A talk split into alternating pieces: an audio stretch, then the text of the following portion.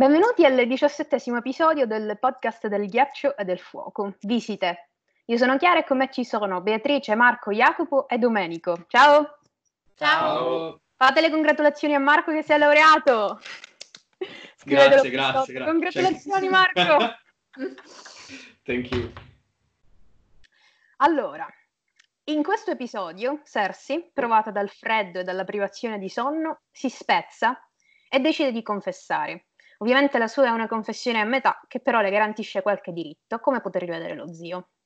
Spoiler warning, è una rilettura, quindi parleremo di tutto e tutti, la serie, i cinque libri canonici, il mondo degli ghiacci del fuoco, Duncan Egg, siete avvisati. Innanzitutto vorremmo ringraziare i ragazzi del mondo del ghiaccio del fuoco, Lucio e Vittorio, per lo shoutout sul canale di più di una settimana fa. Andate a vedere il video dove ci citano, parla di Sansa ovviamente. Tra l'altro, Leggendo qualche commento, a parte vari esempi che avete fatto sui cognomi passati per l'ire femminile, il più divertente è stato quello che ha citato Neon Genesis Evangelion. Addirittura sono andati a pescare quella serie. Ce ne sono alcuni che mi dipingono come quella che dà addosso a chiunque parli male di, parli male di Sansa. E che n- non è se- tanto vero. Cioè, anche se qualunque commento negativo, cioè, mi, mi scivola addosso questo commento negativo, anche perché li blocchiamo la prima cosa che facciamo. No, non è vero, non vi blocchiamo. Comunque, giusto per mettere le cose in chiaro, noi ancora non abbiamo parlato di Sansa, ma proprio mai nella vita. Ci viene fuori ogni 15 secondi più o meno, però non è questo il punto. Ne parleremo non siamo, non siamo ancora entrati nel, nel, vivo del personaggio. No, cioè, diciamo. parlarne è altra cosa. Quando eh. parleremo i video tipo 5 ore. Quando vedete due, tre blocchi da 4 ore, eh, quella è Sansa. Forse per me parlerei solo di, di Sansa. Parte, decima parte. Decima parte. Ragazzi, ancora non ci avete sentito parlare di lei. Ah, eh, salutiamo ovviamente anche tutti i nuovi iscritti al canale. Speriamo vi troviate bene e abbiate ascoltato tutti gli episodi perché faremo mo- molto riferimento a quello che ho detto in precedenza. Commentate, mettete like, iscrivetevi e attivate la campanella. Detto questo, iniziamo col penultimo di Cersei, il nostro primo POV in A Dance with Dragons, che ripetiamo è un libro bellissimo. Questo capitolo viene dopo il capitolo di Jamie in A Dance with Dragons, il POV in cui viene a sapere di Brienne e sparisce con lei nei boschi delle terre dei fiumi. Nel capitolo si farà riferimento alla sua sparizione, quindi Jamie non si vede da un po', dato che le notizie viaggiano lentamente. In ultimo, prima di analizzare il POV, questo capitolo è forse l'unico in cui non si cita Maggie la rana, Cersei non ci pensa. C'è freddo, tanto freddo. È passato circa un mese dall'ultima volta che abbiamo visto Cersei al Tempio e circa sei anni da quando nel 2011 un lettore ha riaperto Song of Ice and Fire sul capitolo con il nome di Cersei, quindi George Martin ha dovuto fare un po' di recap mh, mm, per chi negli anni si è perso qualcosa. Eh, ci viene raccontato di nuovo l'episodio della tunica, cioè che la regina riduce a brandelli la prima e rimane senza per giorni per poi, per poi accettare la nuova per disperazione. Nessuno le dice niente, dalla finestra non si vede nulla, è isolata, sola e sull'orlo di una crisi di nervi costante. Proprio costante, ragazzi. È il pezzo del POV che ricorda quasi parola per parola l'imprigionamento di Arianne. Le azioni delle due donne e i pensieri sono quasi gli stessi, solo che Arianne non aveva il fratello a cui appoggiarsi. Cersei si trova di nuovo nel club delle principesse nelle torri, ne abbiamo già parlato in precedenza, come Arianne e come Val in A Dance with Dragons, perché dobbiamo aggiungere anche lei nel gruppo. Tutte e tre personalità forti e affascinanti. I due casi, però, quelli di Arianne e di Cersei, sono anche in netto contrasto. Cersei si trova in uno dei luoghi più patriarcali del continente occidentale e di conseguenza deve fingere sottomissione. Dice all'alto passero che è debole perché è una donna e che ha bisogno di uomini che si prendano cura di lei. Arianna invece si ritrova prigioniera in uno dei luoghi meno patriarcali di Westeros. Più che sottomettersi, almeno non come ha fatto Cersei, vuole invece mettere a disagio il padre indossando un abito, un abito molto provocante. Nel caso di Cersei, sia lei stessa che l'alto passero sono super misogini. Infatti Cersei è stata incarcerata proprio perché ha accusato Margery di non essere vergine. Arianne però vuole usare il, a suo vantaggio le leggi di successione di Dorn, incoronando Mirsella, perché pensa che suo padre si sia sottomesso alle leggi di successione Andale, ma ovviamente si sbaglia. In questo POV Cersei pensa ossessivamente a Jamie, immaginando che lui sia già in città e quindi sperando che lui, testa calda qual è, non arrivi al tempio con l'intero esercito alle spalle per liberarla. Ma vero D&D? Jamie alla testa di un esercito per liberare la regina. Comunque, lei completamente scollegata dalla realtà se veramente pensa che Jamie possa fare una cosa del genere, soprattutto dopo quello che lei ha fatto e come lui si è comportato con lei in precedenza, cioè non si è minimamente accorta nel suo immenso narcisismo che Jamie ora è diverso e non la vede più sotto la stessa luce di prima? La risposta è sì, ma anche no. lei ha visto un cambiamento in Jamie, ma solo in funzione di se stessa, non considerando il fatto che Jamie è effettivamente una persona diversa da lei, che Jamie comunque è un'entità differente, un uomo con una sua volontà e una sua vita, cosa che lei non ha mai minimamente considerato e quindi si trova ancora a pensare e a ricordare il suo Jamie, il Jamie uguale a Cersei che correrebbe rischi a gogo pur di stare con lei, cosa che lei non farebbe mai, ma questo è un altro discorso. Chiede costantemente anche di Ser Loras, ma non perché le importi qualcosa, ehm, le serve un posto, un posto vuoto da colmare con il nuovo guerriero che le sta preparando Kiburn. A un certo punto le visite si sono interrotte. L'unico suo amico, Kiburn, è sparito anche lui. L'altopassero ha davvero tagliato tutti i suoi rapporti col mondo, probabilmente per farla crollare, crollare più velocemente. Le uniche visite che riceve sono quelle di, delle tre sette con nomi di malattie sessualmente trasmiss- trasmissibili, un'Ellas, colera e Moelle. La descrizione di un'L ricorda vagamente come viene descritta più volte Brienne, cioè mascolina, muscolosa, con mani grandi e callose. Un po' di sana ironia nel pensare che appunto uno dei suoi carcerieri sia una copia della donna che ha causato l'allontanamento del gemello. Ovviamente le odia tutti e, tutte e tre, indistintamente, così come odia gli uomini che l'hanno tradita e abbandonata nell'ora di estremo bisogno. Osney Kettleblack, buono a nulla, e i suoi fratelli idem con patate. Avran è scappato con la flotta che lei ha costruito per lui, ci dice. E una discussione del genere si è avuta in effetti nei libri precedenti, forse of Sword, il terzo libro, sulla questione se il comandante è responsabile o meno delle azioni dei suoi soldati o di chi lavora per lui. Tywin e Cersei dicevano sempre di no, ma qui Cersei dice che il merito va a chi ha ordinato la costruzione e non chi ha costruito. Sembra che stia solo prendendo l'interpretazione che un po' le conviene, come al solito. Poi, Orton e Taena eh, che lei considera la sua più cara amica, l'unica amica, sono scappati a casa. E fa ridere leggere di Cersei che pensa che sia sto Orton a fare i bagagli e abbandonare la città, come se non, fosse, mh, mm, non si fosse mai resa conto che in realtà è Tea nel cervello della famiglia e che probabilmente è stata lei a dire a Orton di fare le valigie subito dopo aver messo piede nella fortezza il giorno dell'arresto di Cersei. Io me la immagino un po' così, Tipo lei che torna al castello in preda al panico, marito confusissimo che le corre dietro, lei che mette tipo le cose nei bauli e dice a Ordon di preparare i cavalli per la fuga, e loro che se ne vanno senza nemmeno salutare. Cioè io avrei fatto così, sapendo di essere tipo l'amante della regina e di sapere tutto. Harry Swift e Paisel l'hanno lasciata marcire in cella. Lei dice consegnandola agli stessi uomini che avevano cospirato contro di lei, come se non fosse stata lei ad averli elevati allo status e ad, aver dato l'autorizzazione, il pretesto e il precedente per farlo. Mary, eh, Sir, Sir Mary Trant e Sir Boros Blount sono spariti. Veniamo a sapere che Cersei, tra gli accusatori di Cersei, Cersei c'è anche Lancel, suo cugino. Noi di Lancel parleremo e dei suoi traumi ovviamente molto molto grandi e molto molto profondi. Parleremo probabilmente quando affronteremo Tyrion in A Clash of Kings o quando lo incontreremo con Jamie in, in, a Darry, mi sembra, in Fist for Crows. Nella lista degli uomini che l'hanno tradita stava per aggiungere Jamie, ma non vuole crederci, non può crederci. Il fratello non l'abbandonerebbe mai, le ha scritto ti amo tre volte, deve venirle a salvare. A meno che... è la quinta esatto. elementare, capito? Gliel'ho scritto tre volte, mi sembra ovvio. Deve venire per forza. Vieni, sì, no.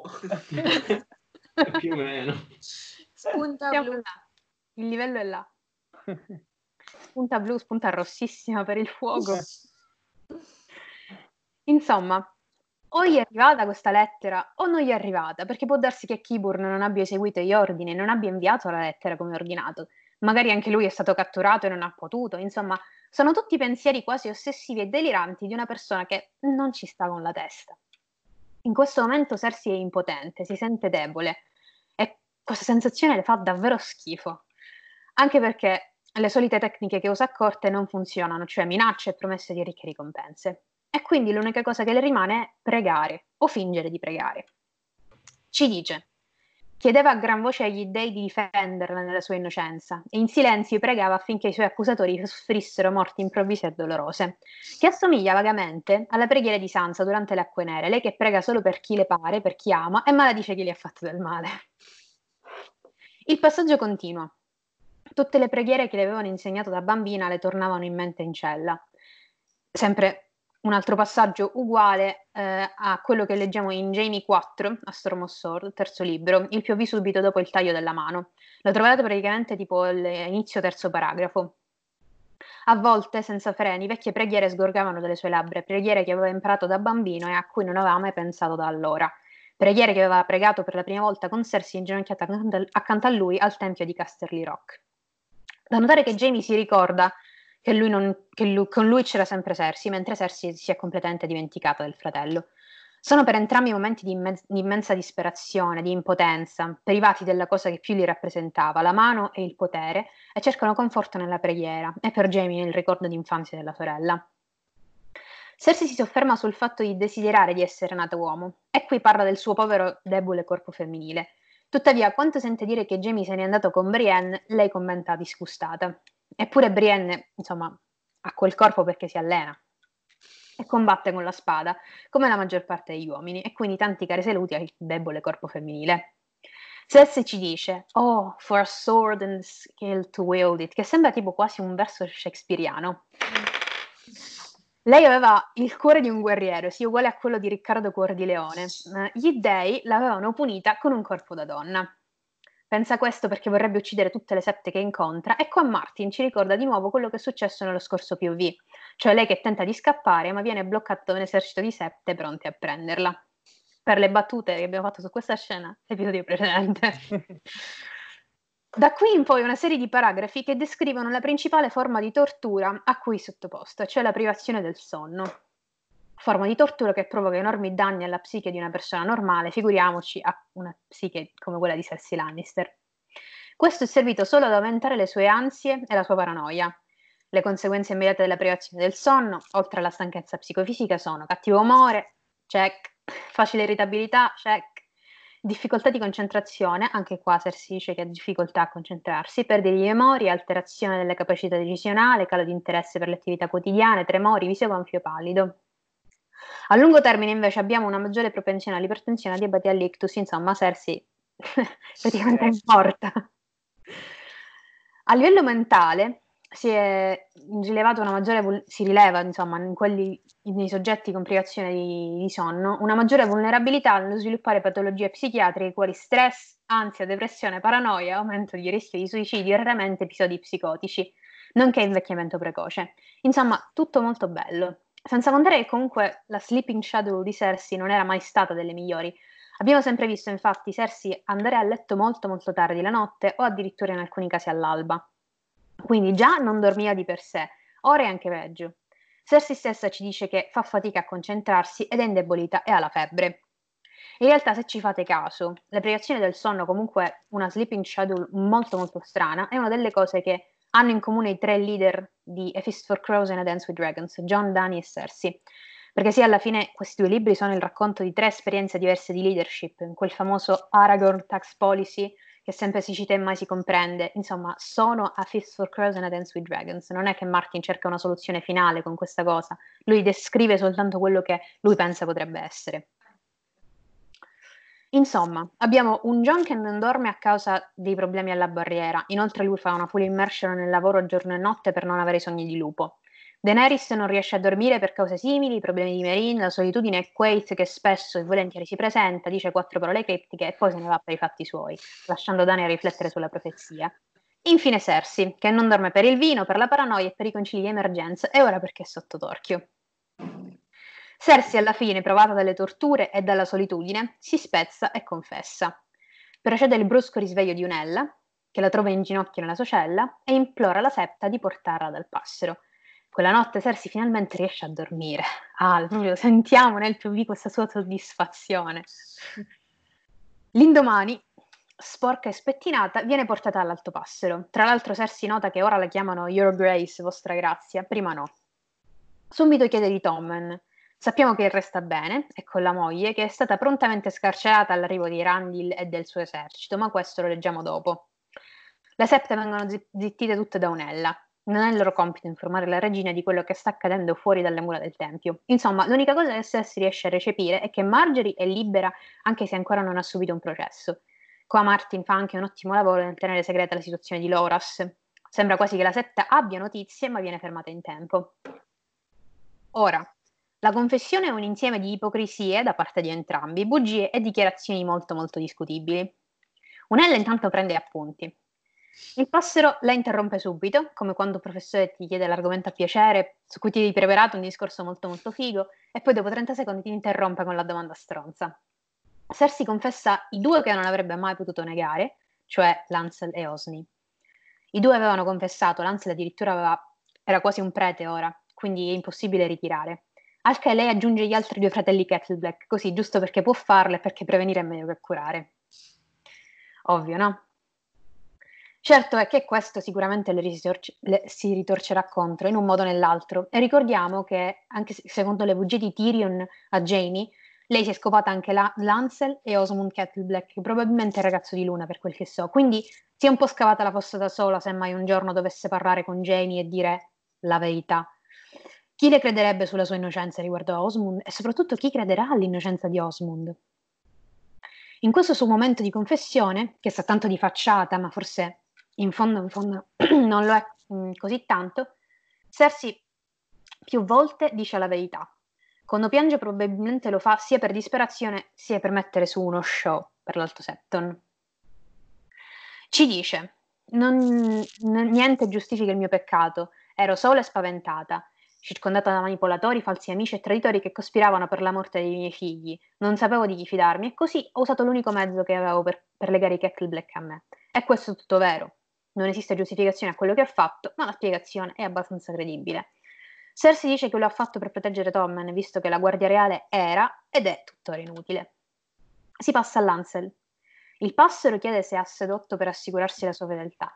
Vero, Qua Cersei ha le mani legatissime e deve ammettere tutto e probabilmente questo la disturba al punto che inizia a singhiozzare, si sente quasi in trappola.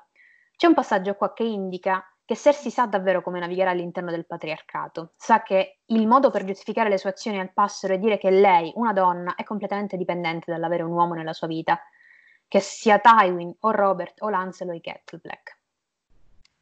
Mi sentivo sola, avevo perso mio marito, mio figlio e loro mio padre. Ero reggente, ma una regina è ancora una donna, e le donne sono deboli, facilmente tentate. È noto che anche le sette peccano. Mi sono consolata con Lancel, era gentile e avevo bisogno di qualcuno. Era sbagliato, lo so, ma non avevo nessun altro. Una donna ha bisogno di essere amata, ha bisogno di un uomo accanto a lei. Eh, tra parentesi, tutte queste traduzioni le abbiamo fatte, cioè le ho fatte io, insomma, le facciamo noi perché non abbiamo palle di andare a cercare poi quelle che ha fatto Altieri. L'Alto Septon non è mosso a pietà, neanche da, dalle lacrime. È come un trattore continua, continua e addirittura sminuisce questi peccati dicendo che comunque sono comuni tra le donne, nelle vedove soprattutto, quindi misoginia portami via. Da qua in poi una serie di domande per attestare gli altri crimini. Ha tradito Robert? No, anche se è vero. L'ho mica lo può dire. Con chi ha tradito Robert? Con mio fratello. Ho ucciso il precedente Alto Septon tramite Osney e accusato ingiustamente Marjorie. No, lei ama Marjorie. Oh. È evidente, proprio. Oh. Non farebbe mai una cosa del genere. Per quanto riguarda Alt Septon, è stato Osney che l'ha sentita lamentarsi del Septon, creatura di Tyrion, e quindi ha deciso di farlo fuori. Non nega effettivamente che sia colpa sua. Nella sua confessione dice che Osney l'ha fatto per lei, ma non perché gliel'ha ordinato. Credo sia un riconoscimento del fatto che se l'avesse ordinato lei sarebbe stata un po' colpa sua, anche se sembra che si, lei stia dicendo al passero quello che lui si vuole sentire dire. Cioè, quella, come la racconta praticamente è come quello che ha fatto Geoffrey eh, a Bran. Cioè, lui ha sentito che Robert diceva, ah, meglio la morte, allora ha detto, ah, vabbè, allora uccidiamolo, tanto, che problema c'è. Hai ucciso Robert? No, è stato un cinghiale quello. Il che comunque è vero, cioè questo non, può, non le si può imputare. Cioè, se ricordo bene, penso che abbia confessato a qualcuno che era implicata nell'omicidio di, di Robert, forse Tyrion, ma non è una cosa che può essere provata. Lo dice sicuramente a palese, cioè nel ah. senso lo fa quando dice potevate simulare una caccia col cinghiale in cui beveva troppo vino. Ok. Sì, è stato un paio di capitoli fa. Sì, sì, sì. Le dice così, non si rende conto che sono gli stessi suoi metodi. Mm. Oh. Allora, e poi arriviamo alla parte clou. Incesto? Oddio, no, mai nella vita. E qua succede una cosa molto strana. Cioè il pastoro non insiste sull'accusa, che dovrebbe essere effettivamente la più grave e la più evidente. Perché? Perché lo dice subito dopo, per Stannis. Non volendo dare ragione al pretendente che ha abbracciato una nuova religione, il pastoro sorvola e sminuisce, anche perché avrebbe significato dar più potere al dio rivale. Ciò che mi colpisce è che la fede non ha apparentemente nulla da guadagnare dal fatto che Cersei sia stata dichiarata colpevole di incesto. Cioè, se Tommen smette di essere re, questo non fa che aprire le porte a Stannis. Ovviamente, a meno che la fede non stia temporeggiando in modo che Cersei venga giudicata colpevole fino a quando Aegon non sarà sufficientemente potente per prendere la capitale. In realtà, però, dovrebbero sapere di lui. Però, come Kevan, penso che loro sospettino che quei mercenari siano di Stannis. Sì, non sanno ancora niente di Egon. Non so niente, no. No. Quindi la confessione si chiude con una nota molto amara per la regina e nonostante abbia confessato deve comunque esserci un processo per confermare o negare il resto dei crimini di cui è accusata. Le viene concessa per intercessione della madre quasi una visita al giorno. Comunque, scusami, prima che andare avanti, noi spesso ci lamentiamo di Cersei, io stesso dico che è stupida seriamente, ma in verità questa confessione è un capolavoro, Sì, nel Assolutamente. senso che lei sì. se la cava con una freddezza pazzesca, in cui lei riesce ad ammettere tutto, anche a livello personale, per cui lei se ne esce molto bene, perché lei le cose le dice, ma ne esce molto pulita, proprio brava, cioè sa esattamente dove muovere i tasti, veramente è la Cersei del primo libro questa confessione qui. Solamente Ma- che vedendo... Vai, vai. A mentire lei è sempre stata brava. Poi comunque io non sono troppo d'accordo sul- sullo stupida. Ha, ha- ha dei difetti e li vedremo. Cioè, col mio intervento dopo penso di Vediamo. spiegare anche quello che, che stai dicendo te più o meno. Però vediamo. Sì, ma abbiamo cercato varie volte di chiarire che noi non stiamo dicendo che Cersei sia stupida, perché ovviamente non lo è ed è anche abbastanza esperta del, diciamo, dei giochi di corte, quindi anche le menzogne, eccetera. Poi tra l'altro qua ehm, gli è andata anche bene perché si vede che ha un momento di lucidità dato dal fatto di aver dormito bene la notte, perché mh, lei è arrivata a voler confessare ma senza sapere bene che cosa avrebbe combinato. Dopodiché ci è dormito su, si è, si è un attimo messa in riga e le è uscito a quello che le è uscito, che effettivamente è ottimo. L'unico passo falso, come diceva Chiara, è la questione dei Kettleblack, perché ha tirato dentro così per gradire i due fratelli che non c'entrano niente. Probabilmente la cosa non le tornerà molto a suo vantaggio comunque. Questo sì. Però comunque, cioè, in confronto alla Cersei di quelle rocce, questo è veramente ottimo. Sì, sì. Eh, Il problema non è che è stupida, è egocentrica. Per cui Sì. il suo centro di gravità le impedisce, le impedisce di vedere quello là che c'è oltre a volte, per cui non capisce le cose perché non sono fuori dalla sua prospettiva. Esattamente il motivo per cui si scorda che pregava con Jamie e Jamie non se lo dimentica. Eh, Perché Jamie è innamorato. Lei no. E lei, lei no. È Lei è innamorata di Vabbè, se ragazzi. e del suo riflesso. È, è la parte che devo dire io dopo. Esatto, basta. È Scusate, ragazzi. Mediatrice. Stiamo rubando il lavoro. Vai Bea. Allora, eh, prendo spunto da un post su Reddit di un utente che si chiama Yezen Irl, adesso non so dirlo comunque, eh, eh, poi ve lo mettiamo magari in descrizione, eh, per chiederci un, un punto, cioè qual è lo scopo di questa storyline di Cersei. Eh, fin dall'inizio Cersei ci è stata presentata come una persona, diciamo, mh, poco gradevole. Per dirla con Tyrion, Cersei è gentile come il re Maegor, è generosa come Egon eh, il, il- mamma. È con quarto. Egon di di cui non mi viene Mediocre. Mediocre. Mediocre, sì. mediocre, ehm, è saggia come il re folle Eris, insomma, eh, non dimentica mai un torto vero o immaginario che sia, ehm, prende la cautela per ehm, codardia, il dissenso per, eh, diciamo, per tradimento, ecco. e è assolutamente eh, egocentrica e anche un sacco ehm, desiderosa di potere e di amore da parte degli altri, ma amore appunto, come dicevamo, narcisistico. Quindi è vanitosa, paranoica, vendicativa, eh, egoista ovviamente, e è stata davvero complice in numerosi delitti, quelli che correttamente le vengono rinfacciati dall'alto passero, nel senso che effettivamente sono cose che lei ha fatto, poi eh, diciamo che, che, che, debbano essere considerate punibili è un'altra questione però mh, ci sono in questi anche alcuni delitti che noi consideriamo delitti, cioè l'omicidio ad esempio, no? eh, è rancorosa con i privilegiati, soprattutto le privilegiate, bullizza gli oppressi, tenta di manipolare praticamente chiunque le capiti a tiro, vabbè, noi sappiamo quali influenze familiari tossiche e quali imposizioni dovute al suo status sociale l'abbiano plasmata fino a farla diventare questa persona che è. Ciò nonostante, eh, spesso per la maggior parte dei lettori o anche per spettatori dello show risulta difficile non considerarla eh, un personaggio evil eh, e quindi in ogni caso pensare che meriti una punizione. in realtà Cersei di punizioni ne riceve come? Cioè, se ci pensiamo, oltre alla camminata e alla prigionia, siamo costantemente spettatori oppure ci vengono raccontate sue esperienze di sofferenza. Mentre altri personaggi come Geoffrey o Ramsey o Walter Frey tendenzialmente o non soffrono o se lo fanno la cosa comunque non ci viene mostrata.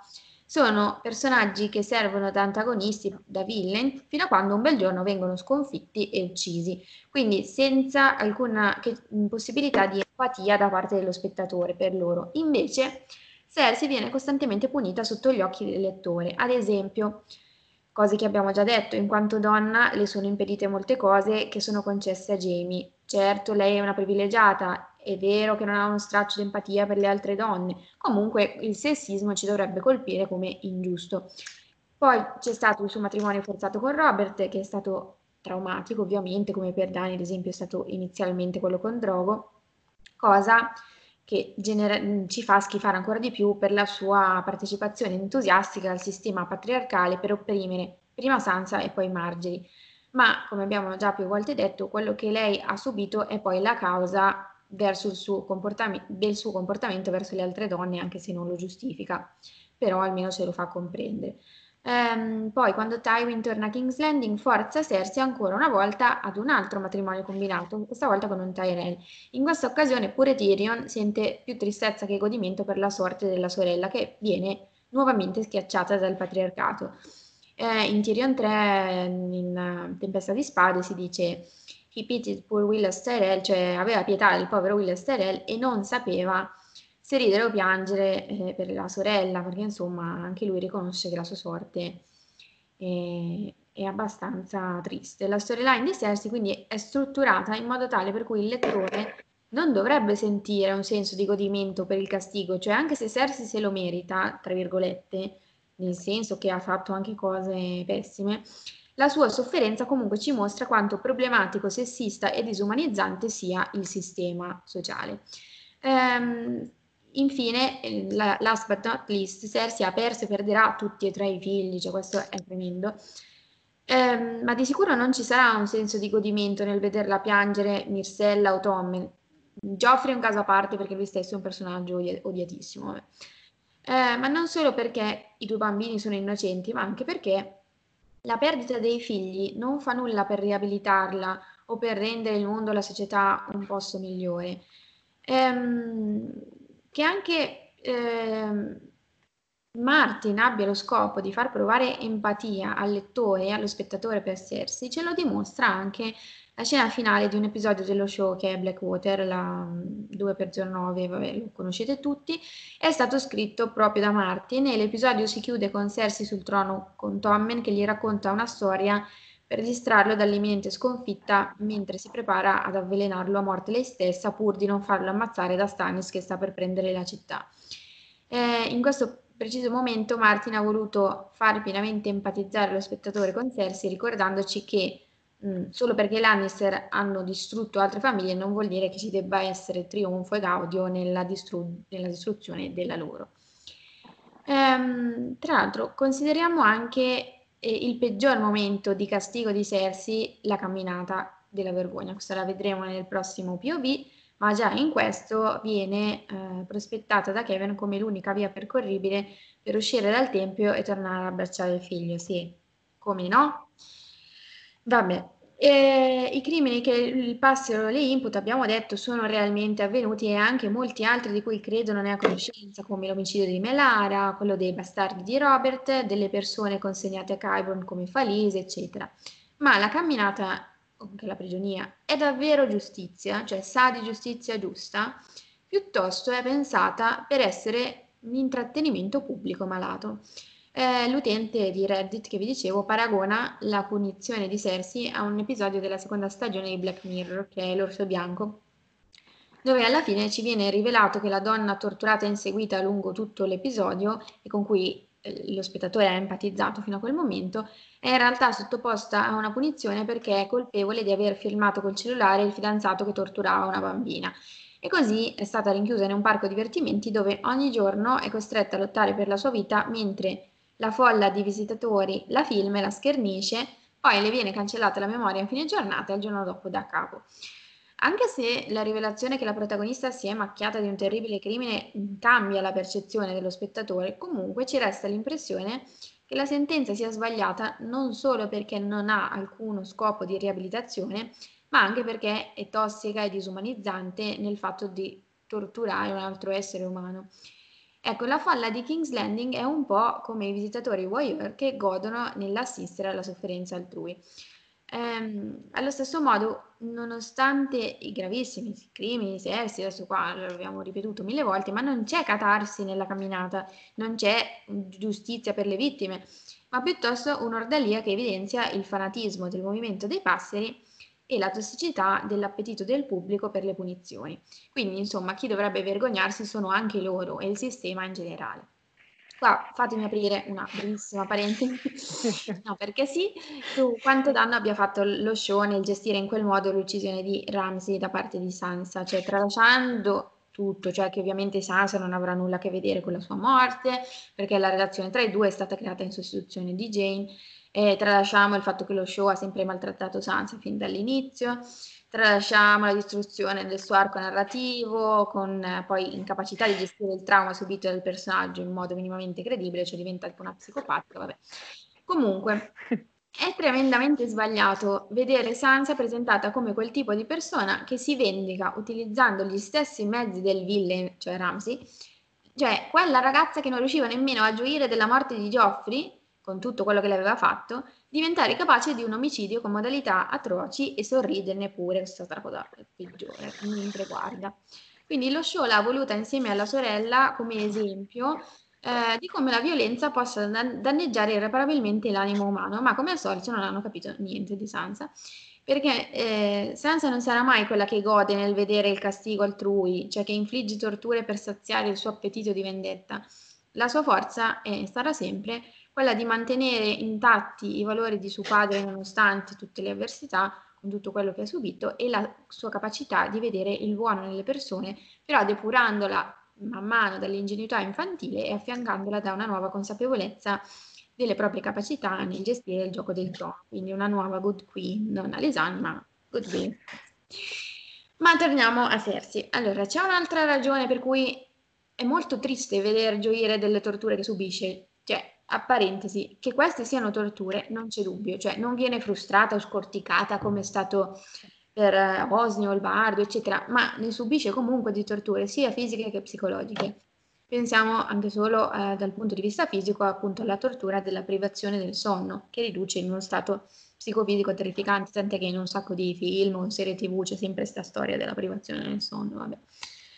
E, ehm, insomma, questa ragione che vi dicevo è il fatto che, in attesa di processo, ovviamente, Cersei venga punita per il solo fatto di aver avuto rapporti sessuali, cioè l'unico capo d'accusa per il quale lei ora ha ammesso la propria colpevolezza, infatti, è la fornicazione. Quindi la camminata è effettivamente il castigo per essere andata a letto con qualcuno dopo essere rimasta vedova del marito. Eh, chiaramente siamo in un'ambientazione simile medievale dove la sessualità, almeno formalmente e soprattutto tra le nobili donne, non è libera. Ma comunque con la storyline di Cersei io credo che Martin voglia anche mostrarci con evidenza a noi lettori moderni che tutte le donne, anche una regina, quindi anche la più potente donna del continente, possono essere vittime e rischiano di essere vittime di violenza domestica, di stupro all'interno del matrimonio, di violenza e umiliazione pubblica per il solo fatto mh, di essere sessualmente attive, comunque di, di, di, di utilizzare come, come credono la propria sessualità, insomma, che essere una donna in un mondo pseudo-medievale sostanzialmente fa schifo. Comunque, le sofferenze di Cersei continueranno secondo la profezia di Maggie, in The Winds of Winter e fino anche in A Dream of Spring. Cioè il Valonqar arriverà dopo che Cersei sarà annegata nelle sue stesse lacrime, dopo essere stata rovesciata dal trono dalla più giovane e bella, dopo che i suoi figli saranno tutti morti, quindi quando avrà completamente toccato il fondo. Eh, tutto questo suo arco di sofferenza, però, a differenza di altri personaggi, non è affatto un arco di redenzione, cioè a differenza, ad esempio, di quello che vediamo in Tion.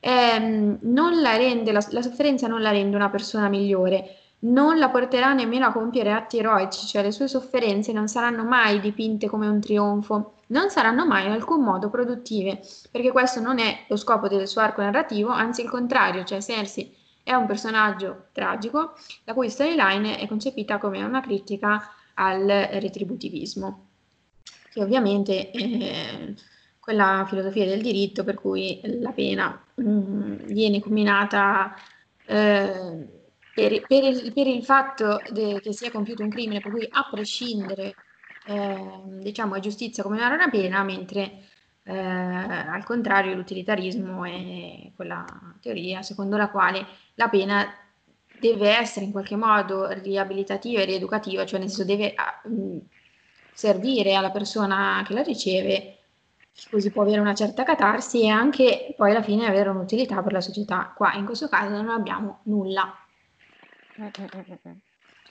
Non c'è proprio catarsi nel, nella punizione di sessi.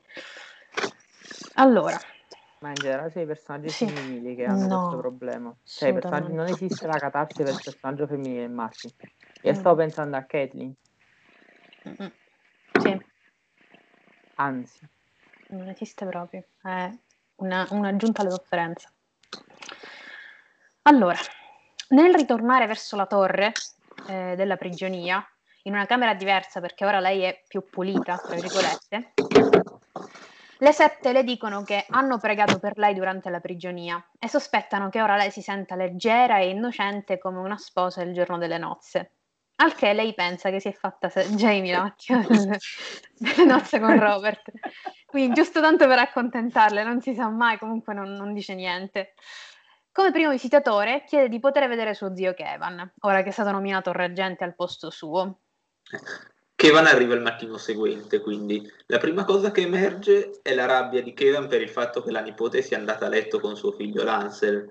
Dopo una breve recita, simile a quella fatta col passero, e, e, con le sette quando i suoi pensieri sono corsi a Jamie, qui in questo caso eh, i pensieri vanno a Lancel e, e, a come fosse soprattutto Lancel a volere Cersei e non il contrario.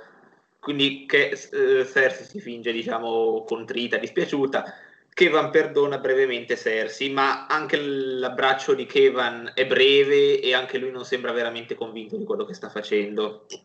Per prima cosa, Kevan informa Cersei che Jamie è andato da qualche parte con Brienne quindi, eh, del, e quindi dello sbarco dei mercenari a sud che vengono erroneamente attribuiti a Stannis quando in realtà noi sappiamo sono di Egon VI.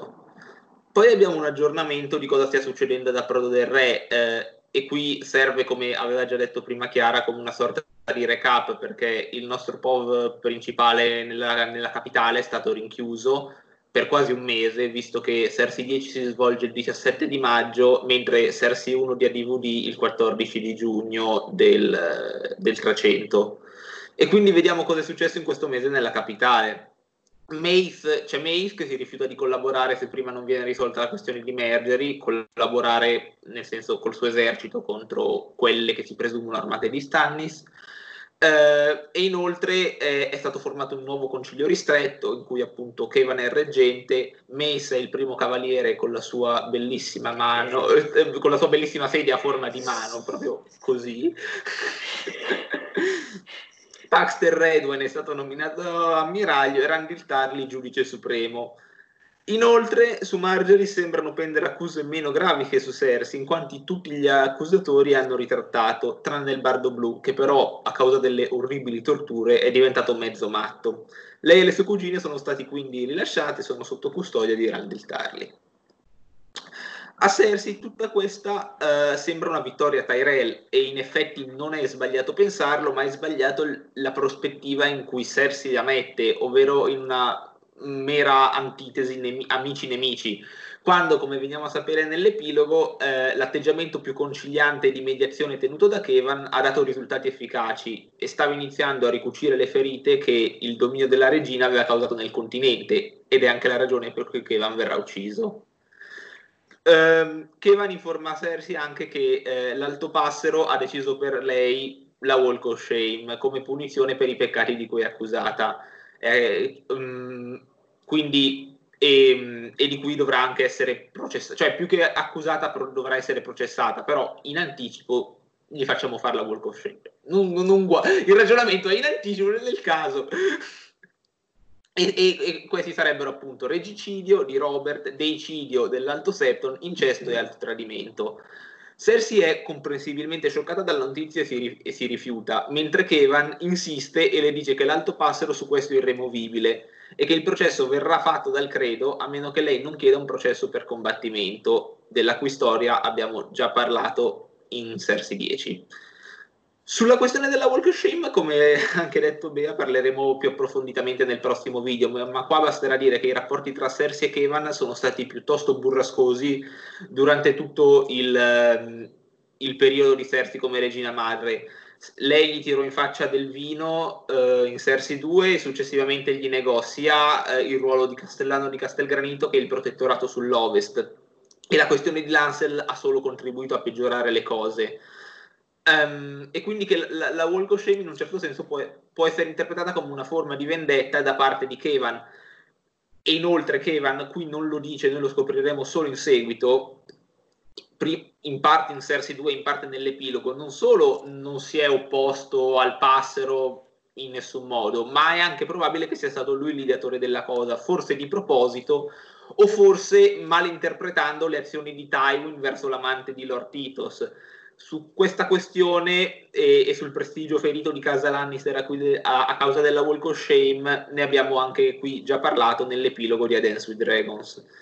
Quindi andatevi a recuperare questi due video se volete, se non li avete già visti, se volete più informazioni. Infine Cersei viene eh, informata che Miracell è stata attaccata. Il primo pensiero di Cersei è quello di accusare Tyrion. E qui è interessante notare che Cersei non sembra preoccuparsi delle condizioni di Myrcella, è Kevan a informarla che la figlia ha perso un orecchio e quindi si dimostra prati- esclusivamente ossessi- ossessionata da, da Tyrion a-, a, tal punto da quasi dimenticare la, la, la salute de- della figlia. Con Myrcella attaccata è morto anche Eris Oakert, anche se eh, ad Aprodo del Re eh, la, la, notizia della sua morte arriva mh, incorretta e viene accusato Darkstar e non Aerota di averlo ucciso. E, eh, col, e, quindi con la sua morte c'è un posto vacante nella Guardia Reale. Cersei dà quindi istruzioni a Kevan di dire a Kiburn di preparare il rimpiazzo e inizia a, in un certo senso, preparare il suo futuro quando ritornerà eh, nella reggia e eh, tale rimpiazzo noi sappiamo essere Angregor. Gregor. Sì, tra l'altro la notizia arriva errata perché è la stessa Mirsella che viene convinta a dire una balla, cioè il fatto esatto. che ad addossare a Darkstar anche la morte di Aris Occart anziché ad Ariota, quindi, e quindi di conseguenza a Martel. Comunque è un grande spiegone questa parte centrale, sì, cioè nel senso sì, sì. è tutta la parte per riprendere quello là che è successo nel libro precedente. E certo, perché essendo passati sei anni serviva come Sì, detto anche chiaro. Allora, facciamoci due conti su cosa sta accadendo intorno alla capitale per quanto riguarda il profilo militare. Cioè, di cosa parliamo? Viene detto da Kevan che eh, con l'arresto, dopo l'arresto di Cersei, quindi nel momento in cui noi perdiamo percezione della vita politica e degli eventi bellici a Westeros, ehm, che cosa è successo? Le forze Tyrell sono calate sul Frodo del Re. Che cosa significa questo? E uh, in che posizione si trovano comunque i Tyrell, cioè su cosa possono contare a livello militare, qual è la soluzione e in che modo soprattutto è difeso il regno di Tommen. Perché da questo momento in poi, visto che ci sono degli sbarchi a sud, la situazione diventa particolarmente pericolosa e di questo ne è evidentemente cosciente anche Kevan. Partiamo dalle forze Tyrell. 1. Fase 1, dobbiamo fare un bel po' di passi indietro perché i conti sono difficili da fare. L'esercito Terel ci viene detto da Peter Baelish che si sta preparando per andare a Ponte Amaro, quindi parliamo per trattare con i Tyrell, eh, quindi parliamo della morte di Relli appena avvenuta, che le forze Tyrell hanno messo in campo circa 50.000 uomini. La notizia viene da Clash of Kings, in particolare da 8. Più avanti eh, si dice che però la forza dei Terer può arrivare a 70.000 spade a Stormos World in Tyrion V. Francamente penso che 70.000 uomini per l'altopiano siano effettivamente una sovrastima di Petir per dare rilievo ai suoi interventi a livello politico. Comunque, teniamo per buono il, il, l'idea di 50.000 60.000 uomini. Da questi dobbiamo fare una prima sottrazione e togliere i Florent, che alla morte di Relli supportano insieme alle terre della tempesta e passano con Stannis. I Florent, ce lo dice nel, c'è detto nel prologo di A Cash of Kings, contano circa 2000 uomini. Durante la battaglia delle Nacque Nere poi sono state delle perdite, anche se sappiamo che l'esercito di terra ha combattuto davvero poco, poiché Stannis in verità non è riuscito a sbarcare con tutto l'esercito, ma di fatto la, la, grande perdita c'è stata nella flotta, sia da parte di Approdo del Re, sia da parte di Stannis, e soprattutto gli uomini della tempesta di Stannis che si trovavano sulle navi e che sono appagati. Quindi alla fine della battaglia delle Acque Nere, considerando la perdita di 2000 uomini Florent, che secondo me anche lì non sono 2000 complete, cioè nel senso i numeri, quando si danno i numeri si tengono conto anche della protezione dei castelli, quindi delle, delle sentinelle, degli arcieri, non si distingue spesso tra cavalieri e fanti, per cui effettivamente possiamo parlare di un 45.000 uomini, 45-40.000 uomini per casa Terel. Fase 2. Nel momento in cui è finita la battaglia delle acque nere, c'è una prima divisione in due tronconi dell'esercito Terel. Uno si dirige a nord con Tarli e uno resta da Prodo del Re con Mace quello a sud tutto sommato si muove poco, cioè quindi dobbiamo pensare che sia accampato in questa fase intorno ad Approdo del Re e aspetta per lo più lì la, guerra, la fine della guerra dei cinque re, le nozze di Merge e Geoffrey e poi invece quello a nord con Randil um, contrasta il contingente nordico mandato al suicidio da Roose Bolton a Duskendale quindi praticamente per liberarsi di Glover, di Tallart e non mi ricordo che altro c'era, oddio, eh, comunque praticamente gli alleati scomodi che si trovava Russo nella, nel dover gestire la transizione dalle no verso le nozze rosse comunque.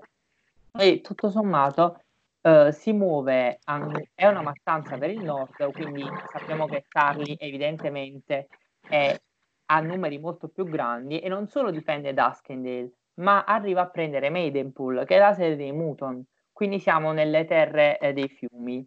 Si avvicina ad Arrenal, ma non, co- non, è così stupido da portare nel pieno della guerra il contingente Terel, ma crea quindi una fascia difensiva al di sotto di Arrenal per cui si difende a Bolton, che ovviamente non ha nessuna intenzione di entrare nelle terre della corona d'altro canto. D'altro canto. Successivamente sappiamo cosa accade con le nozze viola e con il successivo matrimonio Tommen e Marjorie. Dopo questi eventi, Garland prende metà dell'esercito Terel, che era rimasto quello con a capo Mace, quindi quello che era rimasto intorno al Proto del Re, e eh, nella capitale lo riporta nell'altapiano con l'idea di prendere la fortezza dell'Acqua Chiara e Florent.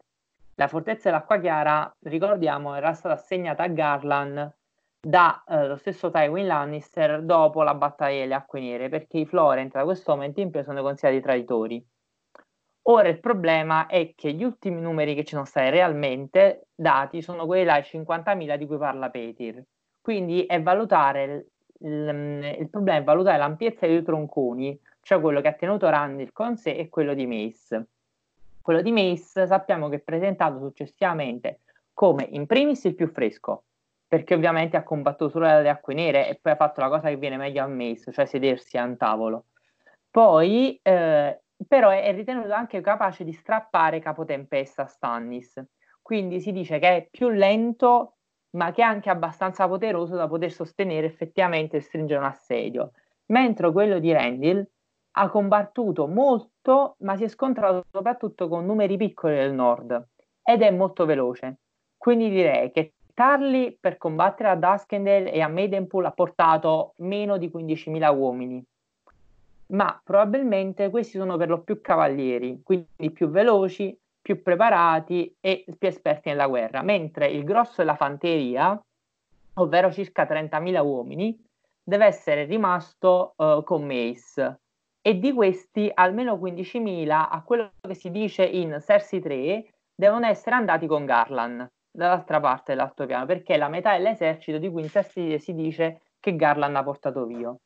Quindi quando Kevan parla a Cersei della calata dei Tarli da, Mai, da Maidenpool e dell'arrivo di Mace da, dalla, dalle terre della tempesta, possiamo stimare che in questo momento nei dintorni di Approdo del Re accampati ci siano 30.000, meno di 30.000 uomini Tyrell, quindi il che rende evidente perché l'alto passero appena è arriva, sono arrivati i Tyrell ha preso Merge e gliel'ha ridata senza battere ciglio perché si è trovato 30.000 uomini intorno al tempio di Baylor quindi diciamo che non l'ha presa benissimo come cosa se ti affacci e vedi solo rose eh, odorate ovviamente nel momento in cui ci troviamo 30.000 uomini sono tantissimi. Cioè c'è stata una guerra si sta avvicinando l'inverno, se pensiamo che gli Alfieri della Corona e di Dorn tutti insieme mettono 10.000 uomini nella Corona e 10.000 uomini a Dorn più o meno, e che le terre della tempesta sono praticamente svuotate fino all'ultimo uomo, cioè nel senso che sono proprio deserte e che nei fiumi sono rimasti pochissimi uomini, voi pensate che il contingente Walder Frey, di cui Rob, eh, che è un premio particolarmente ghiotto perché riesce a comandarlo nelle terre dei fiumi è considerato di 4.000 uomini, 30.000 sono dei numeri immensi. Poi evidentemente è per lo più fanteria. Parliamo dei Lannister. La situazione sui Lannister è molto più complicata perché le forze Lannister sono in primis frantumate in molte parti, hanno diversi generali e poi soprattutto abbiamo proprio pochissime fonti e pochissimi momenti in cui vengono nominati i numeri. Da fonti semicanoniche, la wiki, quella inglese almeno, si parla che raschiando il fondo, ma veramente significa prendendo ogni acciere, ogni sentinella la più mh, mm, nascosta delle torri nei boschi delle colline dell'ovest, si arriva a 50.000 uomini. Ma comunque non sono numeri che sono mai stati portati in battaglia davvero. Cioè, nel sacco di approdo del re, tra Tywin porta con sé 20.000 uomini da lì in poi i numeri sono bassissimi. Possiamo dire che in questa fase, però, Jamie ha portato nei fiumi i rimasugli dell'esercito paterno, a cui però dobbiamo sottrarre la guardia d'onore con cui Kevan ha riportato a Castelgranito il corpo di Tywin. E però Jamie ha rimpolpato questo numero inserendo qualche uomo, nella, qualche uomo della tempesta che ha portato con sé nei fiumi a nord però probabilmente anche gli uomini della tempesta, raschiando il barile, non ha superato i 10.000 uomini, non è riuscito a raccogliere più di 10.000 uomini su tutta la tempesta. Poi c'è Deval Lannister, che tiene con sé i rimasugli di quello che stava ordinando, il, mettendo insieme il padre a Oxcross. Cioè Deval Lannister, ricordiamolo, è il figlio di Stefan Lannister, quindi il fratello di Joanna, quindi un cugino in veda di Jamie e Cersei, ed è in questo momento il protettore dell'Ovest, quel ruolo per cui è stato scavalcato Kevan da Cersei stessa ha messo insieme i rimasugli di Oxcross, quindi quello che ha trovato nell'ovest, e poi ha con sé una parte degli uomini dei fiumi, in cui il contingente più importante resta questo contingente Frey che all'inizio della guerra dei Cinque Re si muoveva con 4.000 uomini, di cui 3.000 erano comunque corrotti, quindi sono stati tranquilli, mentre gli altri 1.000 probabilmente, visto che stavano con Rob, non hanno avuto mh, una facile vita, insomma, quindi probabilmente è comunque un, can- un contingente logorato e non più intatto. A questi numeri nei Lannister vanno aggiunti gli uomini di Kevan, perché sappiamo per sua stessa missione nel, um, nei capitoli precedenti che ha circa 200 cavalieri, attenzione, non uomini, cavalieri, il che comunque è un numero ranguardevole, e che li può raddoppiare. Oltre a questo, i Lannister contano in questo momento, oltre agli uomini di Kevan, alla Guardia d'Onore, mettendo che Kevan l'ha riportata indietro dopo aver portato il feretro del fratello a Castle Rock, conta sulle cappe dorate ovviamente. Poi dobbiamo però togliere a questi uomini a loro volta quelli che Kevin ha lasciato a Darry, a difendere Darry dagli attacchi del mastino, quindi a difendere il feudo che in verità ha conquistato per il figlio Lannis, Lancel è riuscito a acquistare. Per cui in verità, eh, collegandomi un attimo a quello che si diceva prima, Kevan, gli uomini per liberare Cersei, pure se avesse avuto 200 cavalieri, raddopp- potendoli raddoppiare con le cappe dorate, avrebbe probabilmente potuto comunque far fronte a una liberazione anche violenta di Cersei. Il problema è che probabilmente in Kevan è mancata la volontà ed è ma- e anche ha cercato di ricucire il rapporto con l'Alto Passero probabilmente, per questo ha evitato questo scontro frontale, mentre evidentemente i Tyrell sono andati invece molto più duri anche perché questa transizione la gestiva Randy Tarly, che non è famoso per le soluzioni diplomatiche comunque come personaggio. Ma mh, comunque un'altra motivazione per cui si vede benissimo che, come dicevi Kevin, in realtà eh, poteva benissimo liberare Cersei ma non ha voluto, eh, è ehm, cioè, per, perché le fai fare questa cosa? Cioè, non ha nessun senso. Nel capitolo successivo si dirà che appunto Cersei ha fatto un patto con Kevin nella conversazione che vediamo in questo capitolo, ma che è tra- troncata a un certo punto, no? Ehm, perché sarebbe bastato tranquillamente che Kevin tornasse alla Fortezza Rossa e convincesse Tommen a nominare al posto di Harry Sokart il nuovo guerriero di Qyburn, insomma, vabbè, quello che sappiamo essere Angregor e basta. Quindi non l'ha fatto semplicemente perché ha voluto mercanteggiare con Cersei e infliggere la vendetta o comunque quello che gli pareva comodo a lui. Non, non ha nessuna ragione, altrimenti non si spiega, la camminata non ha senso se no. Sì, ma secondo me il patto è proprio questo. Tu ti fai la camminata, però ti, da, ti fai il processo per singolare attenzione con Angregor. Sì, sì, però la fai non perché sia veramente necessaria, No, la no, fai no, perché io, Kevin, voglio che tu la fai. Sì, sì, sì, è E proprio in questo. scambio con lui. Sì, assolutamente. C'è proprio l'idea che mh, è Kevan che gliela sta infliggendo in verità, perché avrebbe potuto evitarla in tanti modi. Poi 200 cavalieri armati. Avrebbe potuto farla. Allora, se proprio vogliamo dire, ok, devi fare la camminata perché? Perché è una cosa che è imposta dall'alto. Non così, nel senso lui poteva dare una guardia Lannister, lui poteva imporre di farla vestita, lui poteva imporre tante tante altre, co- tante altre cose, ma non l'ha fatto perché voleva punirla. Sì, Certo. ma potevi semplicemente imporre alla popolazione non scendere in strada mentre lei camminava, una roba alla Lady Godiva comunque. Sì, sì, sì. Io, io la vedo ancora diversamente. Per me è una specie di Deus ex machina, nel senso che ai fan serviva una punizione fisica, so che è un po' sessista, ma serviva secondo me. Poi boh. Ma il problema è che io quello che diceva pure Cioè, Bea Martin prima. la voleva mettere perché in effetti è poco giustificata. Cioè, si Sì, giustifica sì, sì, è quello Sì. per me il, il che, che. Kevin gliela voglia imporre e Cersei stessa poi nel capitolo successivo sa che in realtà lo zio assolutamente non sta dalla sua parte ed è, diciamo, responsabile tanto quanto il passero. Mm. Poi lei non sa che lui è ancora più responsabile del passero, va bene. Però ehm, è l'unico modo che ha per giustificarla, perché altrimenti non, non- non c'è ragione per farle fare una cosa del genere. E- è stata messa con questa motivazione perché, perché Martin la voleva mettere. Ah, Per Io motivazioni che esulano dalla, dalla storyline strettamente. Che Martin la voleva mettere, sono d'accordo anch'io. Cioè, io credo che la motivazione possa essere un'altra, secondo me, cioè, mh, che forse l'avevo anche già detto, non mi ricordo, però vabbè. Cioè, la mia idea è che ehm, serviva al popolo di Approdo del Re un segnale per capire che e- e- era cambiata, era cambiata il regime, cioè eh, il popolo l'ha odiato, Cersei la odia da, è da, è da- è da- a, a- a Clash of Kings che ci dice che Cersei la odia, c'è già stata una rivolta, farne un'altra, rischiarne un'altra sarebbe stato un macello, serviva una cosa per dire eh, è cambiato il regime, qui cambia la cosa, mh, ca- calmiamoci tutti. mh. Poi i modi in cui fa- è stata fatta sono discutibili, soprattutto il fatto che è stata fatta, cioè nel senso, per come adesso non si sa ancora se Cersei, cioè noi, lo- noi lettori lo sappiamo, loro no, se Cersei è colpevole o meno di, eh, essere, di aver tradito Robert, di, di averlo ucciso, di, di incesto e tutto. È una roba che gli dice fatti la pena in anticipo, poi si vede se sei colpevole o meno, intanto spunta la Scusa, ti sentenza. interrompo un attimo, cioè in realtà eh, la camminata della vergogna è fatta come punizione per i, i crimini che Cersei ha confessato in questo episodio, quindi essere andata a letto con Lancel e con i Ketterblack.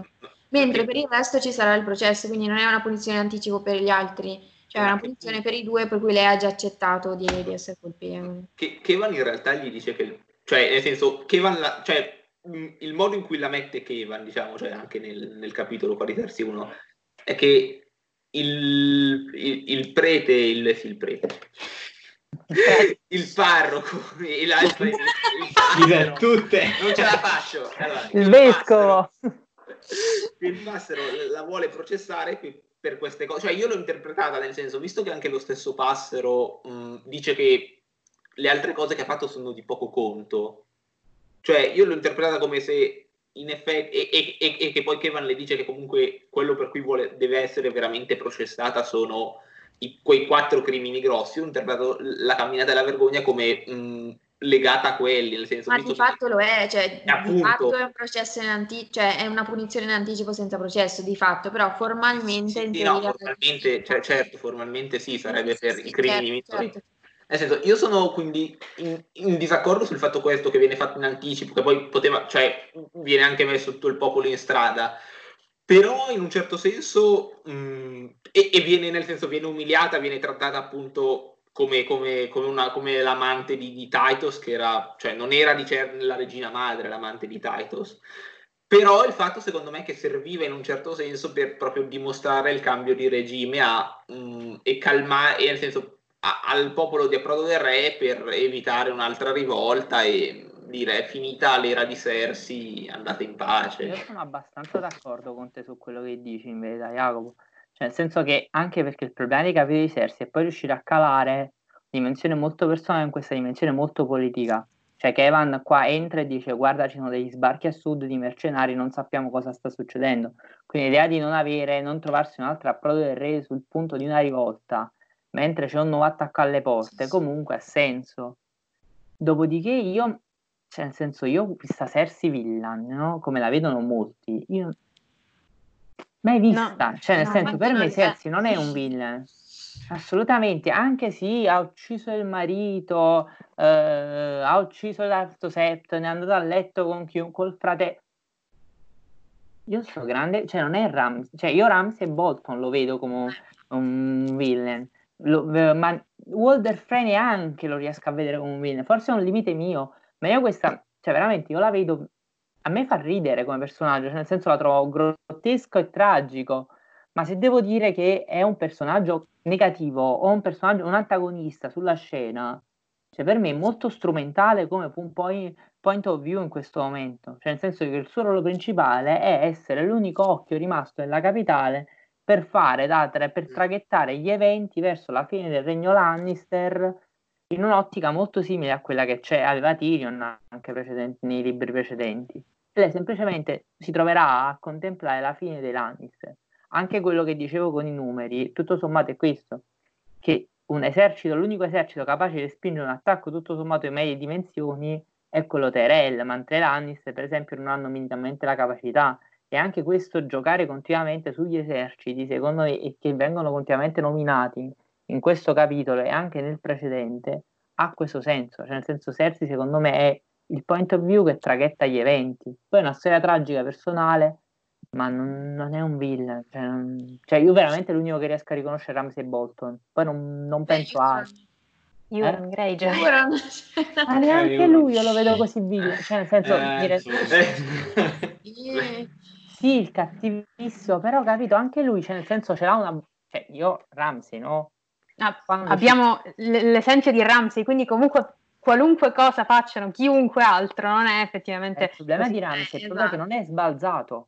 Cioè, Ramsey non è sbalzato, tu lo vedi attraverso gli occhi di Tion, che sono gli occhi del terrore, sì. e neanche il padre lo abbozza come personaggio. Dice: No, è un bastardo, quindi è uno che è pazzo. Che gli dobbiamo fare? È l'unico che mi è rimasto ed è pazzo.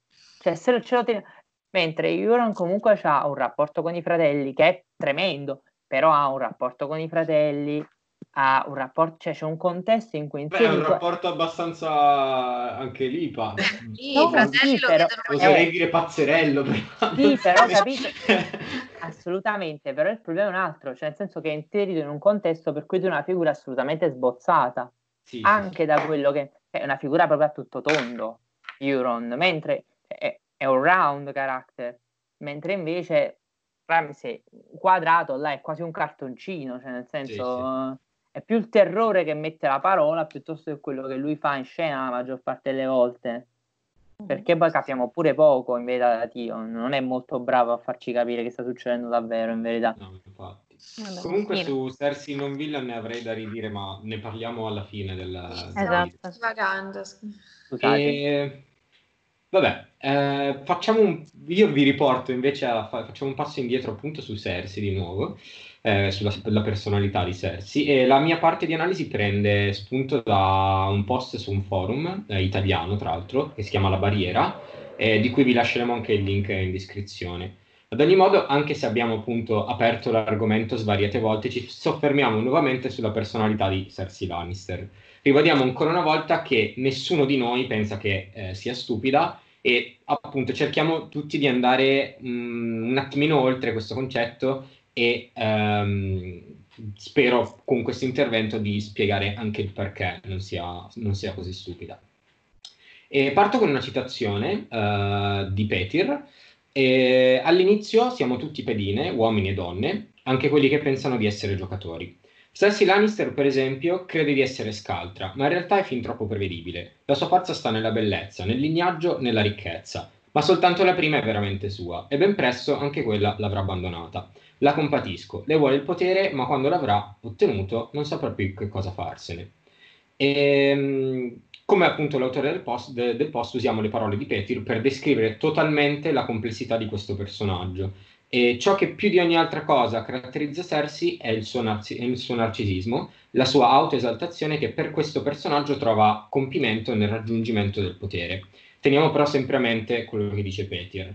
Uh, questa autocelebrazione di sé in realtà non fa altro che portarla in errore nella, nella maggior parte dei casi, molto spesso anche in errori piuttosto gravi, uh, o che meglio avranno ripercussioni gravi il suo autoconvincimento la spinge ad ignorare spesso i propri limiti o anche eh, cose più banali come la debolezza stessa che non sempre è un malus, a volte anche una virtù.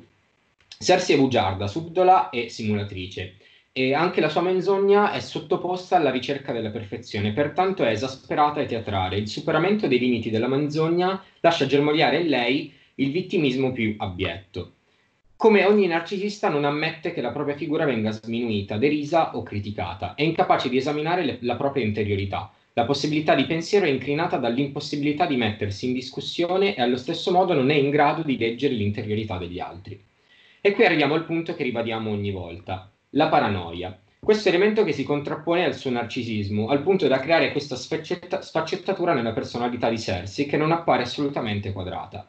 Citando di nuovo l'autore dell'articolo, il senso di prevaricazione estetica brutale è messo da parte in virtù di un'incalzante sensazione di pericolo, il più delle volte firma di una coscienza che si risveglia, consapevole, consapevole delle atrocità commesse. Nel caso in questione vi è solo indagine alla scoperta di nuovi nemici e figure da incolpare, antagonisti dei sensi, ostacoli, emozioni avverse che assumono corpo, al fine di tacciarne responsabilità e accuse, al fine di distanziarsi dalla consapevolezza di essere al centro di un meccanismo autodistruttivo.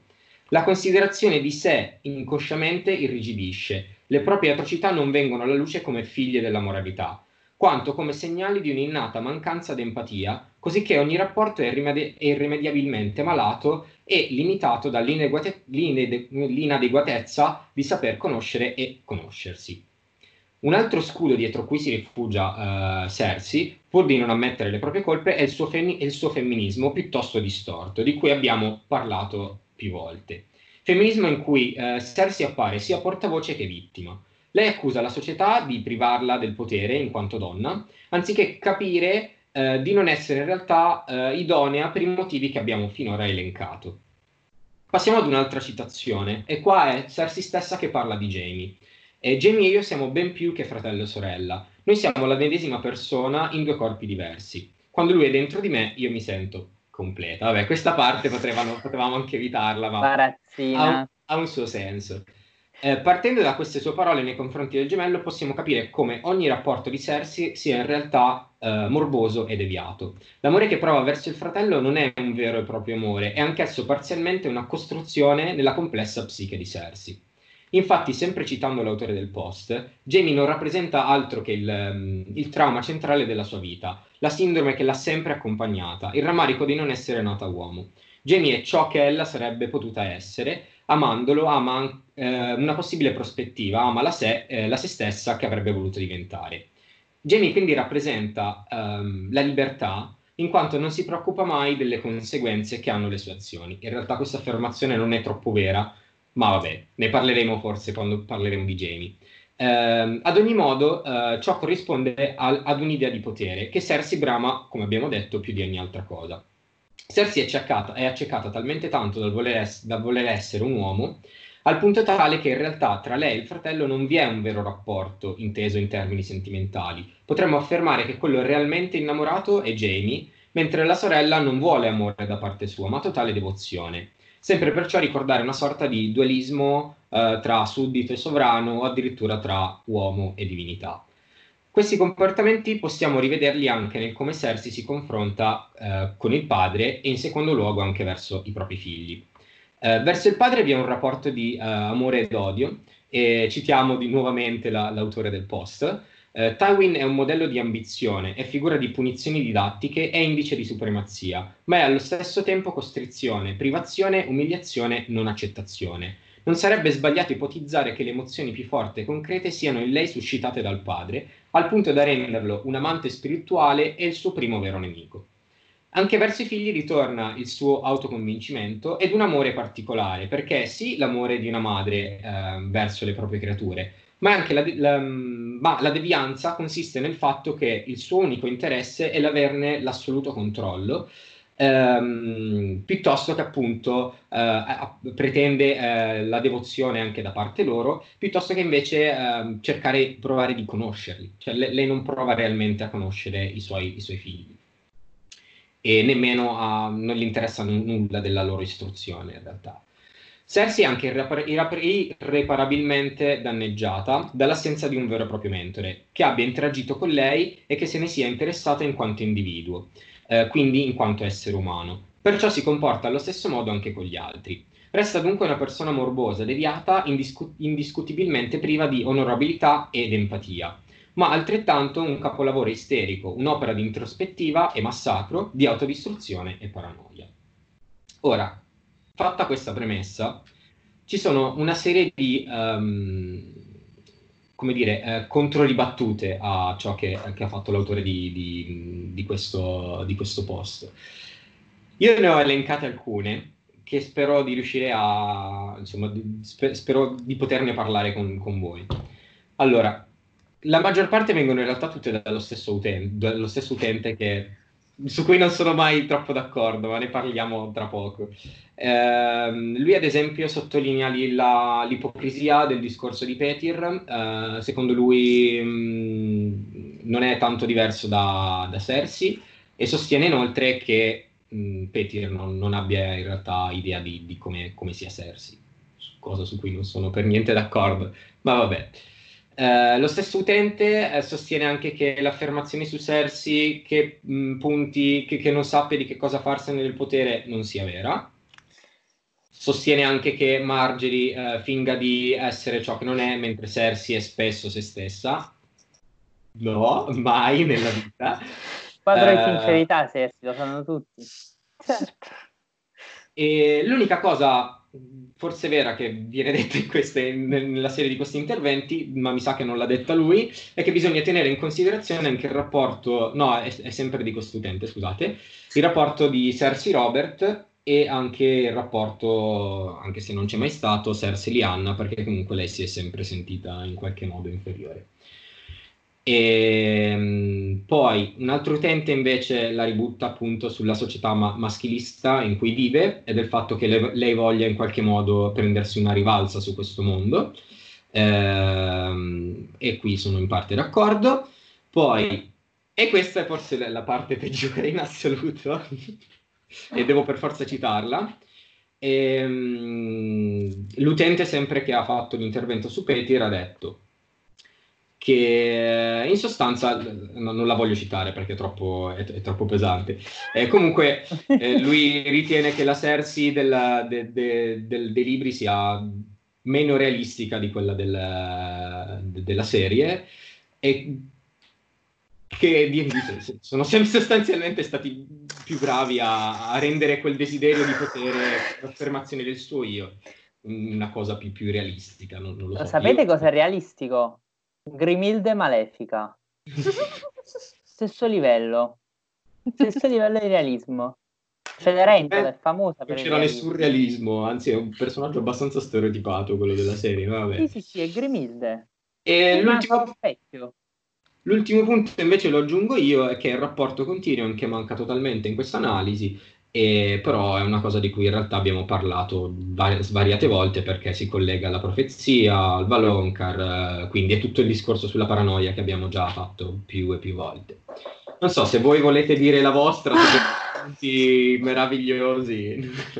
No, io sono assolutamente d'accordo con, eh, con te. Ci sono per esempio quella che su Petir mi sa.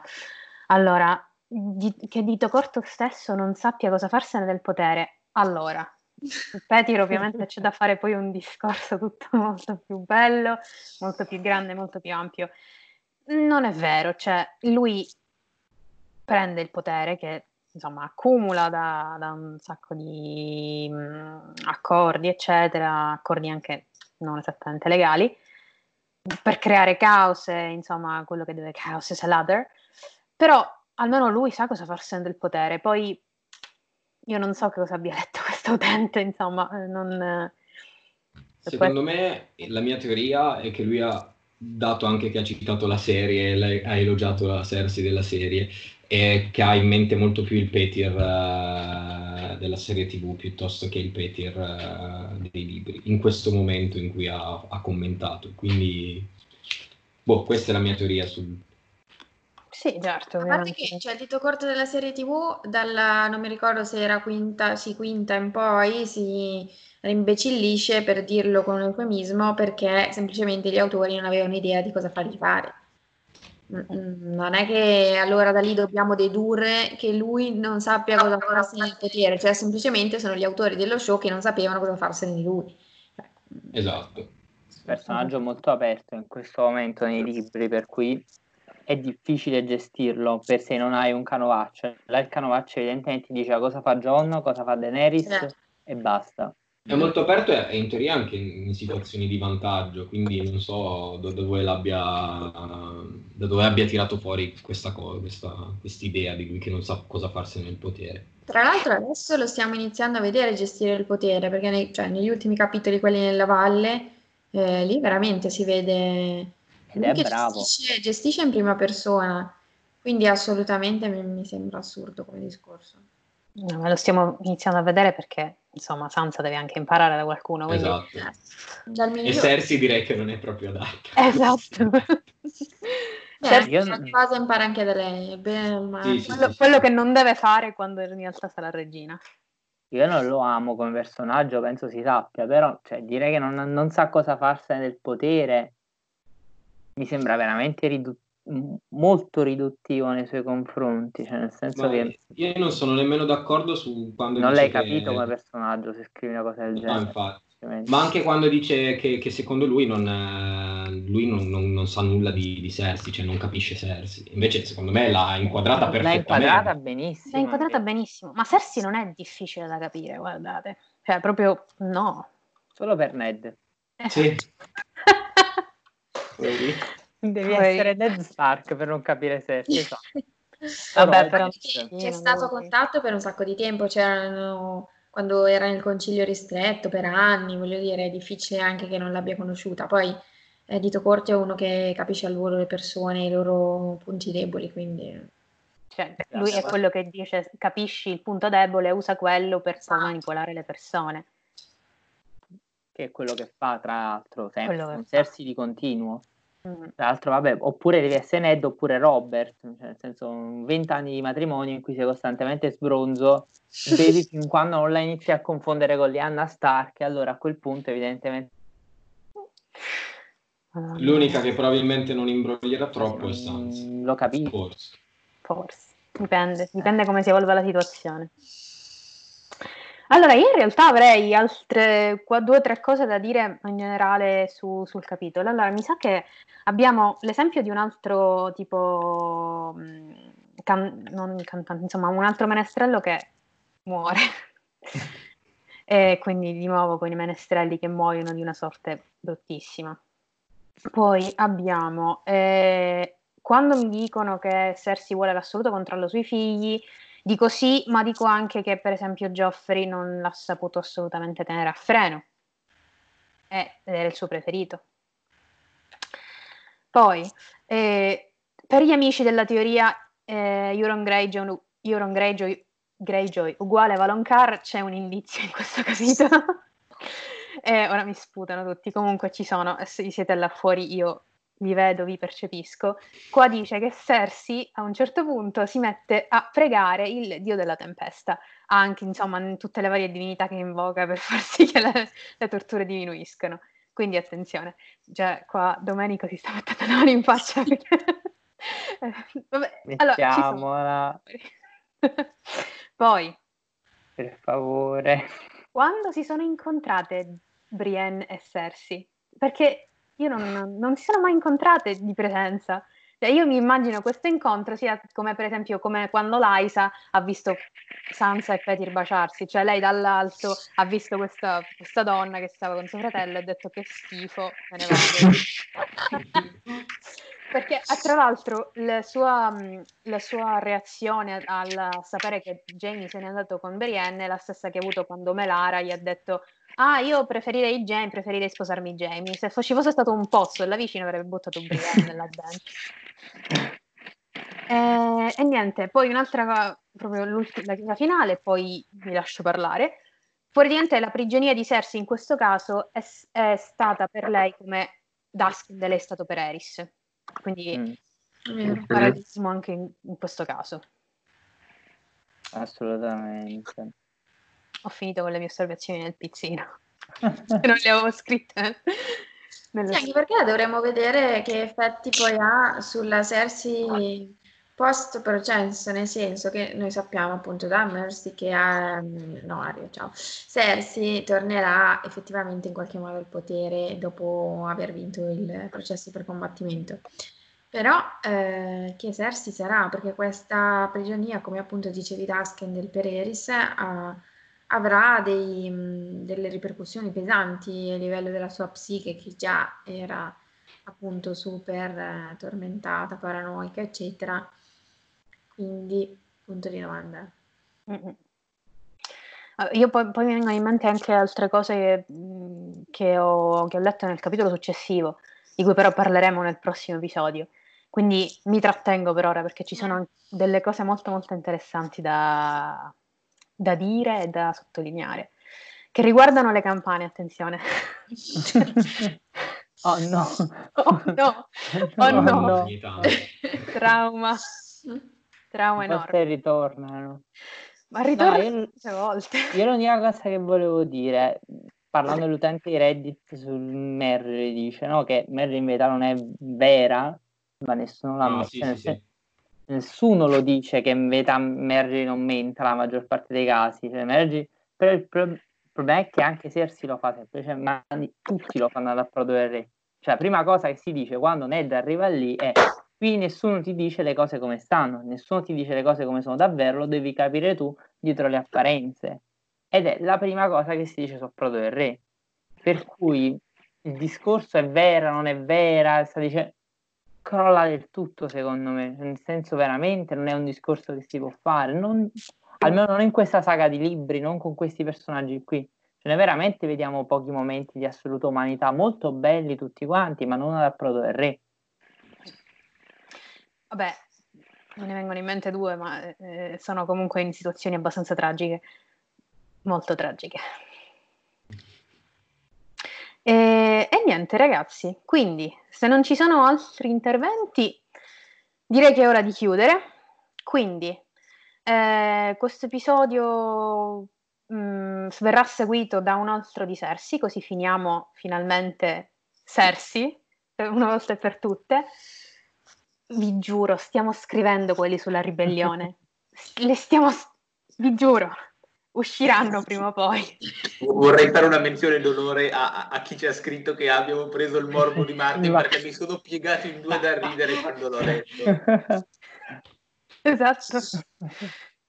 Ragazzi, sono stati mesi folli, completamente. Se vi diciamo anche solo la metà di quello che abbiamo passato, completamente folli, follia, follia. No, più che altro quelli della ribellione sono molto più com- molto lunghi, molto complessi anche per noi e diventano difficili da pre- sono più complicati da preparare, ci vuole più tempo, cioè sono complessi semplicemente, perché devi prendere le fonti da vari posti, devi guardarti una serie di cose, non hai un capitolo standard da cui puoi poi, partire. Per come l'abbiamo in mente noi ci vorrà tanto tempo. Madonna ragazzi. Farla di e furia non gli rende, non rende Però ne varrà la pena, ne varrà la pena. Eh, in vacanza lavoreremo per voi, forse. Oh, no, no, no. eh, solo per farvi un esempio, io ho trovato almeno quattro fonti da cui prendere eh, la timeline. Ovviamente cioè, quattro fonti da cui prendere la timeline sono tantissime.